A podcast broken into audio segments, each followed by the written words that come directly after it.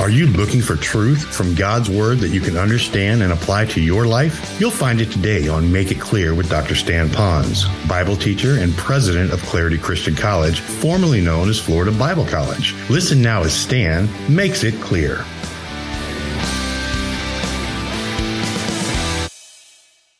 But for just a moment, I want you to realize that when I'm going to be speaking these next two weeks on reducing conflict in relationships, you can imagine the conflicts that Carol and I have had with all of those moves and setting up new bank accounts and going to new doctors and new neighbors and what to pack, what to sell, what's an heirloom, what's a piece of junk, you know, that kind of thing.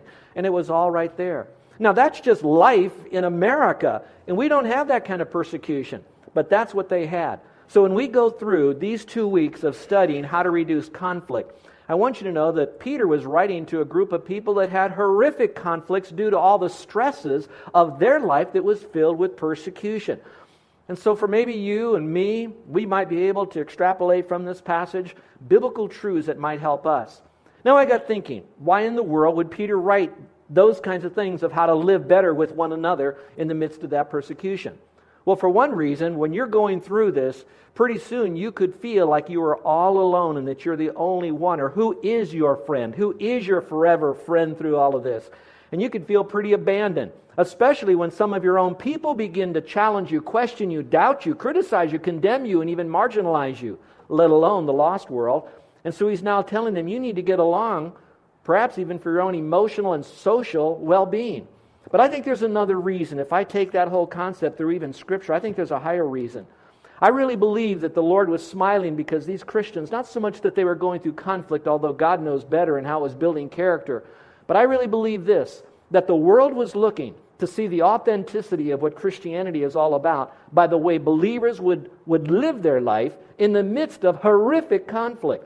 And perhaps they would realize that there's no way humanly possible someone could ever live a stable life full of joy, nearly conflict free in the midst of this disruption. There's got to be something supernatural about these people. They got something that I don't have.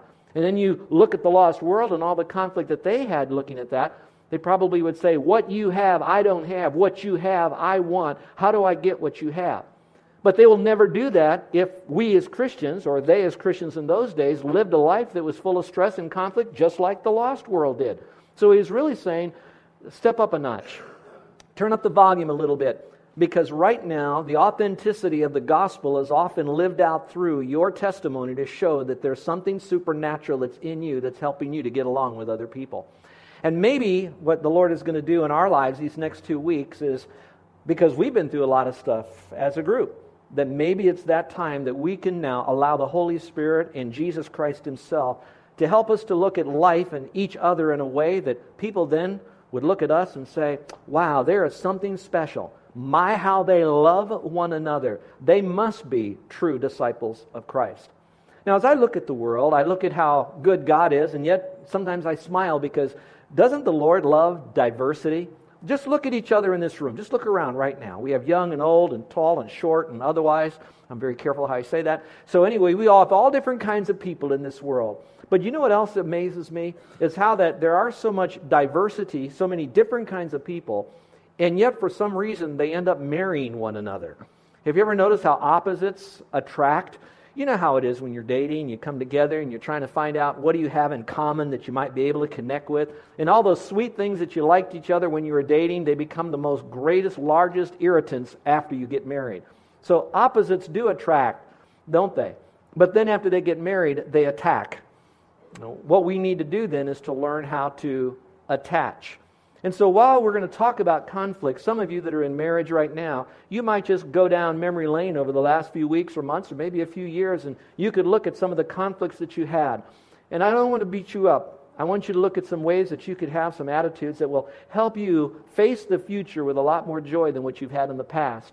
Now, those of you who aren't married and have not been a part of that experience, I want you to know that it's very much the reality of life that there will be people that you work with, people you go to school with. Perhaps you even have conflicts on a nearly daily basis with the neighbors in your neighborhood that you'll have. Well, the Bible does speak to it. Now, there are six attitudes that we should have from this passage. And because I want to really take it slow, I'm going to take those six and just divide them in half and give us three to work on. And these three, I believe that because of the Holy Spirit's in us, if we own these three, let's use these three and say, all right, this week I'm going to take three words, just three words now, and I'm going to let God change my heart, oh God, in these three areas. Well, let's see what they might be. Let's look at the first word. What attitude do we need to have in order to reduce, reduce conflict in relationships? The first one would be the word sympathy. Not a long statement for you to have to remember. Just think in terms of the word sympathy. Now, if you look at the passage, here's what you read it says, All of you should be of one mind, full of sympathy toward each other. Now, if you have your pen, you might want to underline it in your Bible or on your little uh, sheet there. Circle or underline the word all of you. That means that there's no one that is left out of this message. That means I'm involved in it, you're involved in it, we all are. All of us. And then it said, should be of one mind. The New International Version says it a little differently. It simply says this live in harmony with each other. I like that word harmony because that means that there'll be a little different sound that's coming out, but it all harmonizes. And you know what dis, uh, discord is and how that's like fingernails on a chalkboard. That's not harmony. That's discord. But when you have harmony, you're going to have a little bit different, but we're singing the same song. We're going to start the same time, hopefully end on the same note. You know what I mean? And that's harmony. And that's what the NIV says that we should live in harmony with one another. But go a little bit further in the verse. It says this toward each other. I like the word toward there because it's not waiting for someone else to show sympathy to me or to be in harmony with others, that others have to take the first step. It's me going to them. So the idea is I'm to reach out and to look at all people that are within my sphere of contact or influence, and I should live in harmony toward each one. Well, let's go back now to the phrase full of sympathy. When I think of sympathy, I don't know what you think of, but I think of sympathy when someone is sympathizing with me, I'm, and I really believe it's authentic. It's not the fake kind of stuff, but they really are sympathizing with me. Here's what they're doing they're getting in touch with my feelings. They're getting in touch with my frame of reference. They're trying to truly understand who I am and why I do the things that I do. And so maybe that would be good to turn it towards other people now. Think about their world and to sympathize with them. Think about what goes on in their mind, not just their ideas and their values of what they, they think is important, but talk about what they're going through and how they might see it. I like to look at it in a way that might help them to to see that they are truly being understood. Now, think about that for a moment. Are they really feeling like they are understood and they're being understood? Now, sometimes I like to look at it that they feel like their feelings are even real or okay. Sometimes my wife and I, we joke about this when we get into one of these conflicts, and she's heard me talk about this, so she gives it back to me. So it's really interesting when I am married to the fourth person of the Trinity who reminds me of these things. But sometimes I'll be telling her something, and I've used the illustration that if you see Indians in this parking lot out here, uh, then there are Indians to you. Now, the fact is, they may not be out there, but to that person, they see Indians in the parking lot. And so sometimes um, I'm saying to her on an issue, it's just not so. That's not reality. That's just not how it is. And she'll, with a nice smile on her face, as she so humbly does, with a glimmer in her eye, she says, But I see Indians in the parking lot, so therefore to me, that's real. I'm telling you that right then it causes me great discomfort. But it does kind of remind me at that time, it's like hearing that bell again, that I need to remember what I'm telling to others. But for just a moment, instead of always trying to sell your case to the other person, it might be good for you to help them understand that you understand what they're going through and that you do believe that to them, their, re- their feelings are real and even maybe okay when they do that. So then you might ask yourself, how can I become more sympathetic to other people? I mention this an awful lot, but I think you will understand. How do I become more sympathetic to other people? How do I really understand them? How can I really touch their feelings? And that is, if I might ask some questions, and as I do, not accusative questions to try to get them to my point of view, but questions to understand their point of view, their point of reference. So we do it simply by listening. Notice James chapter 1 verse 19 it says this. Let every person, wow, there it is again. No one's left out. Let every person be, and there are three things, and you can number these be quick to hear, notice that comes first, then slow to speak, and number three, slow to anger. It's interesting how we get the anger, then we speak, and then we listen. Don't we have it backwards usually? Well, maybe some of you that are going to be going into some relationships with other people, you might remember that verse that maybe the first thing we do is instead of having that person understand us, let's make sure that we really understand them so we can connect to them a little bit better. Look at Romans chapter 15, verse 2, and here's what you read. It says this Let each of us, there it is again, no one's left out. Let each of us please his neighbor for his good, for the purpose to build them up. Well, if you want to write in your margin, let me give you some ways that you might look at that other person to recognize that that conflict may be coming from a point of reference that they have from their sight rather than from yours. So I'm going to give you some general, but I want you to think about these. First of all, we're going to talk about that everybody has what is known as a motivation. If you're a Christian, you actually have two basic motivations. The first motivation everybody has, we call that your natural motivation. And that would be coming out of your personality style. That's what you do when you don't have to think about how you're coming across. That's your natural motivation. That's your DNA. That's your wiring system. Some are outgoing, so the first thing they do is talk. Others are very quiet and contemplative, so they cocoon. Others, all they want to deal with is problems that happen to do with tasks. Others don't care anything about the task. All they want to do is deal with people. So we call that your natural motivation, your personality style. Those that are Christian not only have a personality style, a natural motivation, but when they trusted Christ as Savior, they get what is known as a supernatural motivation, which is known as a spiritual gift. Now, that spiritual gift is given to you when you trust Christ as Savior. And the purpose of that gift, actually, is to glorify the Lord by building up other people. And so you use that gift as a tool to build up others, not as a weapon to tear them down. Now, that person has a particular spiritual gift.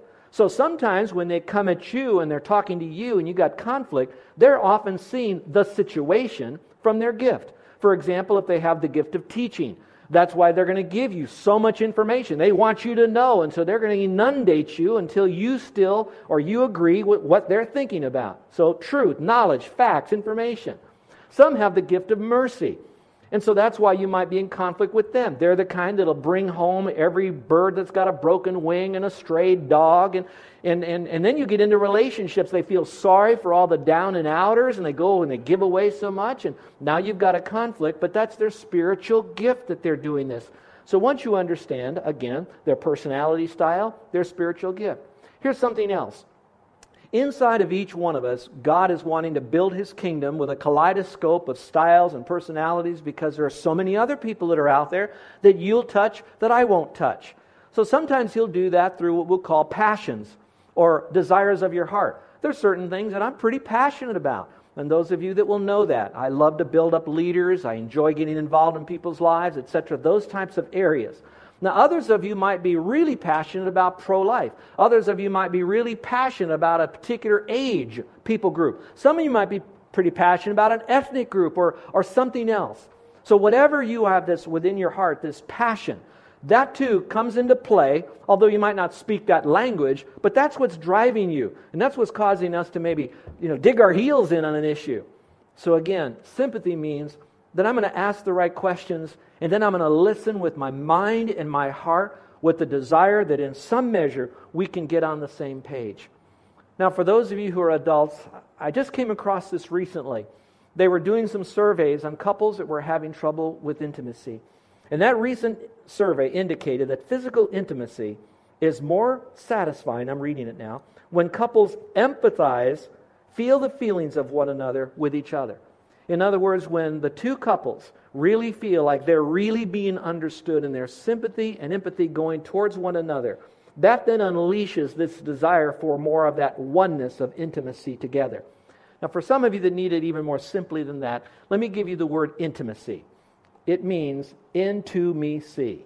And so perhaps the conflict you're having with this sympathy is because you don't have that intimacy there because we haven't taken the time to into me see that other person. So I hope that might be helpful to you. If you will, look at the little uh, graph I put there in front of you. You can see that it says poor on one side and great on the other. What I'd like you to do, I only have three of these in this message, so here's the first one. What I'd like you to do is in your mind, look at that. How are you at sympathizing with the person or the person group that you have the most conflict? Do you feel like you're poor or maybe a two or a three or a four. I want you to just circle the number that you think you are, that you're pretty good at sympathizing with other people. Would you do that for just a moment? Good.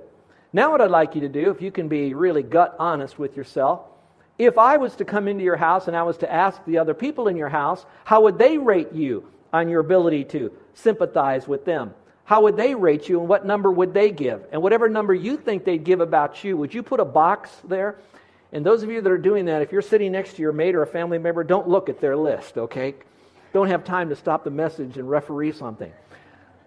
But I wanted you to see that sometimes we can often have a higher opinion of ourselves and our ability to perform in the Christian world than maybe our mate does. And maybe it would be good for you to sit down and not to cause conflict, but so that both of you can then feel the other person and why they came across that way, and then how you can be better so that your numbers would begin to match up and hopefully on the higher end. So, how would you rate yourself?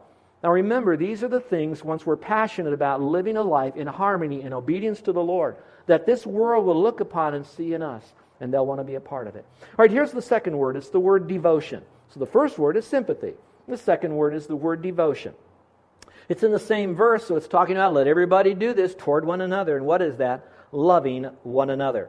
Now, I like the way the New King James translates it because those of you that have the New King James, it says this love as brothers. And I like that because I like the term band of brothers. I think there was a TV show, I haven't seen it, but I heard about it, a band of brothers. But it seems like our lifeguards, there's a little bit of a band of brothers there. Some of you that are on a team, you have a band of brothers. Some of you are in a family where all the brothers just seem to really be clicking together and you have what is known as a band of brothers. It's when you don't uh, compete with one another, you complete one another. Now, when I mean complete one another, I don't mean you finish them off, okay? You work with them to make them stronger and make them better, but together you're a band of brother. In the margin, you might want to write a word down that might also help you focus a little bit about being devoted to someone. A common word, because we don't use that today. I don't say I'm devoted to Dennis as my partner over here, as my associate in the ministry, but I might use the word loyal. So write that word down. I'll be loyal to them. And that would be a good word to bring into the relationship with your husband and your wife. Are you really loyal to them? Do they really experience that loyalty? And I'll tell you that once they have that sense of it, you're going to find that a lot of the conflict would come down because after a while, we stop seeing the loyalty part and we don't see the person as our, our loving mate, we hardly see him as a friend, and we begin to see him as an enemy. So I'd like to give you, it's not going to be up on the screen, so you might have to really lean into this. I would like to say what loyalty will say. Loyalty will say this number one, let's stop attacking each other and let's attack the problem together. Let's stop attacking each other and let's attack the problem together. Sometimes we're so busy trying to fix blame instead of trying to fix the problem. And that really hinders it. And there's a word that you might think in terms of that the importance of coming together, of fixing, not blame on someone, but let's fix the problem and circle the word together. We're on the same team. And there is a problem here, and it may even be between us. But this problem shouldn't be that which is going to destroy the relationship. It's a problem like a splinter that both of us can take out. I like the verse in Romans 12:10. Do you see it there? Would you read it out loud with me? Be devoted to one another in brotherly love. It doesn't mean that you have to agree on everything. You're not ever going to agree on everything. Carol and I don't agree on everything. A lot of people don't agree on everything. But you do keep the main thing the main thing, and the little things that you disagree with, they ought not to be marriage breakers. They ought not to be relationship breakers. They ought to be different strokes for different folks, and that's really what brings harmony. And sometimes it's good when everybody's singing the exact same note and you feel the power of that. But when that same group breaks out into harmony, there's just something special. It just sounds even sweeter. And yet it's a little bit different, but they're all in the same song together. Loyalty also says this it says we're in this together. And maybe a word next to that would be the word commitment. I remember years ago, I was reading a book by a man who was pastoring in Pennsylvania. He is in heaven now. His name is Andrew Telford. The book was a little paperback book, and I saved it. It's so simply written. I don't remember a whole lot of what he actually wrote in the book, but I like what he had on the cover. And you know what he had on the cover of the book? This was on his cover is what Carol and I decided to own in our own relationship. He said, Marriage is not wedlock, it's padlock. And when I got thinking about that, I don't want you to think about padlock like a ball and chain, but I want you to think in terms of padlock like it is a commitment. I know of couples that have chosen never to use the D word in any conversation, no matter how heated a discussion or disagreement would be. What do you think the D word is? It's the word divorce. because they didn't even want to say that word so that perhaps Satan could come in and begin to plant a seed that would think that there may be an option to get out of this thing. And so they said, We won't even say that because we are committed to one another. So we're in this thing together. Many of you have heard the illustration that Carol and I, I don't know where we got this, someone gave it to us. It's a little tiny, dinky ceramic bank. And it's a kind you, you put little money in a little slot and there's a little uh, rubber cushion at the bottom. You kind of unplug it and you can take the money out. But what this little bank is, is two people that are so poor that the bank is a barrel. Have you ever seen the old fashioned cartoons when you're so poor you have to wear a barrel? How many have seen something like that? But on, side, on the outside of that bank, there's two people, a guy and a gal in there. I guess they're married, hopefully. And it said this on the outside At least we have each other. And so we looked at that and said in our relationship that no matter what goes south with the kids or economy or health or ministry or whatever, no matter what happens, at least we have each other. And so that's part of the devotion, the padlock part, that makes it say, okay, since we can't get out of this thing, let's make this thing work in some measure. And I know some of you are saying that's easy if one wants to do it and the other one doesn't. And I know that. And I know that's tough. There have been times when Carol and I, usually me, when she wanted us to go in a direction and I didn't want to do that, and she was committed and I wasn't as committed. And I know that pained her a great deal. But I'm so glad that I had people in my life, like I hope we are to you, that that's still not an option. You need to make it work. And it is workable. And you can make it work.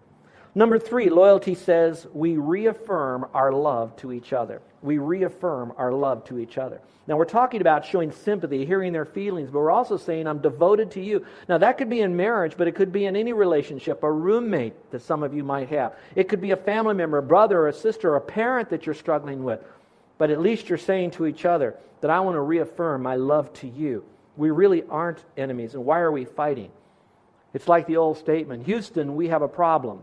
But the problem isn't us, it's something that's happening within this. Now, if you don't mind, I'd like to speak to some of you that are demonstrating your discomfort with one another with words that are tearing each other down in front of your kids or in front of unsaved people in your family or neighbors who have listening ears or people at work that are listening to you on the telephone scream at your mate. I don't know where it might be, but let me just speak to you for a moment. If it is in front of your kids, it could cause your kids to begin thinking, I wonder how authentic mom and dad are when they say we love each other, or even when they go as far to say we're devoted with one another, and yet they hear us screaming and yelling at one another. And maybe that's not your way. You might not scream and yell. Your way might be to send the signal that you retreat into a period of quietness and you shut down. And so we'll call that passive aggression because that's what counselors would call it. But in any measure, you are sending a signal that you don't like X, whatever it might be. And I would like you to know that your kids, believe it or not, you think they don't hear you, especially when you say, Would you walk the dog, clean the cat box, take the garbage out, pick up your clothes? I know they're listening. Because all you have to do is whisper to your mate and say, I think, I think at Christmas we're going to go to the mainland and we're going to go to Disneyland. You can whisper that and they'll hear that in school. They just have good ears. Now, that being said, you can imagine kids who desperately need stability in their own life, that around them the world is like this, and then they hear the two people that purport to have stability are now yelling at each other, especially when they hear that their friends' parents have been breaking up or have broken up or that's all happening. And so now you've got a domino effect, a spiral down into the family. And so let me just encourage you that should you have those bad hair days or a bad hair moment and you begin to send out those negative signals, negative energy to one another, and those kids are picking it up, that you remember very quickly to reaffirm to your mate and to your kids that there are things that sometimes we don't agree with each other, but we really do love one another and we really do care. And yeah, we're having this discussion and we need to sort this out and make it right, but son, daughter, friend, we're going to make this thing work.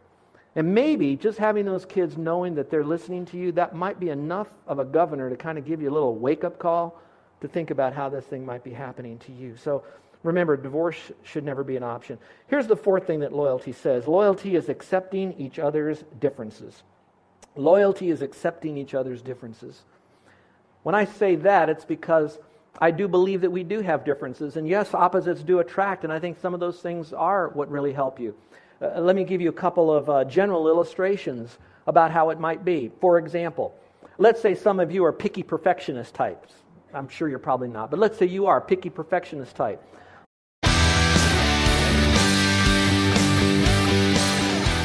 This is Joe Ponz, and I want to thank you for listening to Make It Clear with the teaching of Dr. Stan Ponz, founder of Make It Clear Ministries and president of Clarity Christian College. Make It Clear is dedicated to taking the Word of God with clarity into every person's world. It's the support of listeners like you who make the ministry of Make It Clear possible. You can provide your tax deductible gift to Make It Clear online by going to makeitclear.org. That's makeitclear.org. Thank you for helping us make it clear. If you would like to have Dr. Ponz speak at your church or event, please email us at tellmemore at makeitclear.org. That's tellmemore at makeitclear.org. Thank you, and remember to make it clear.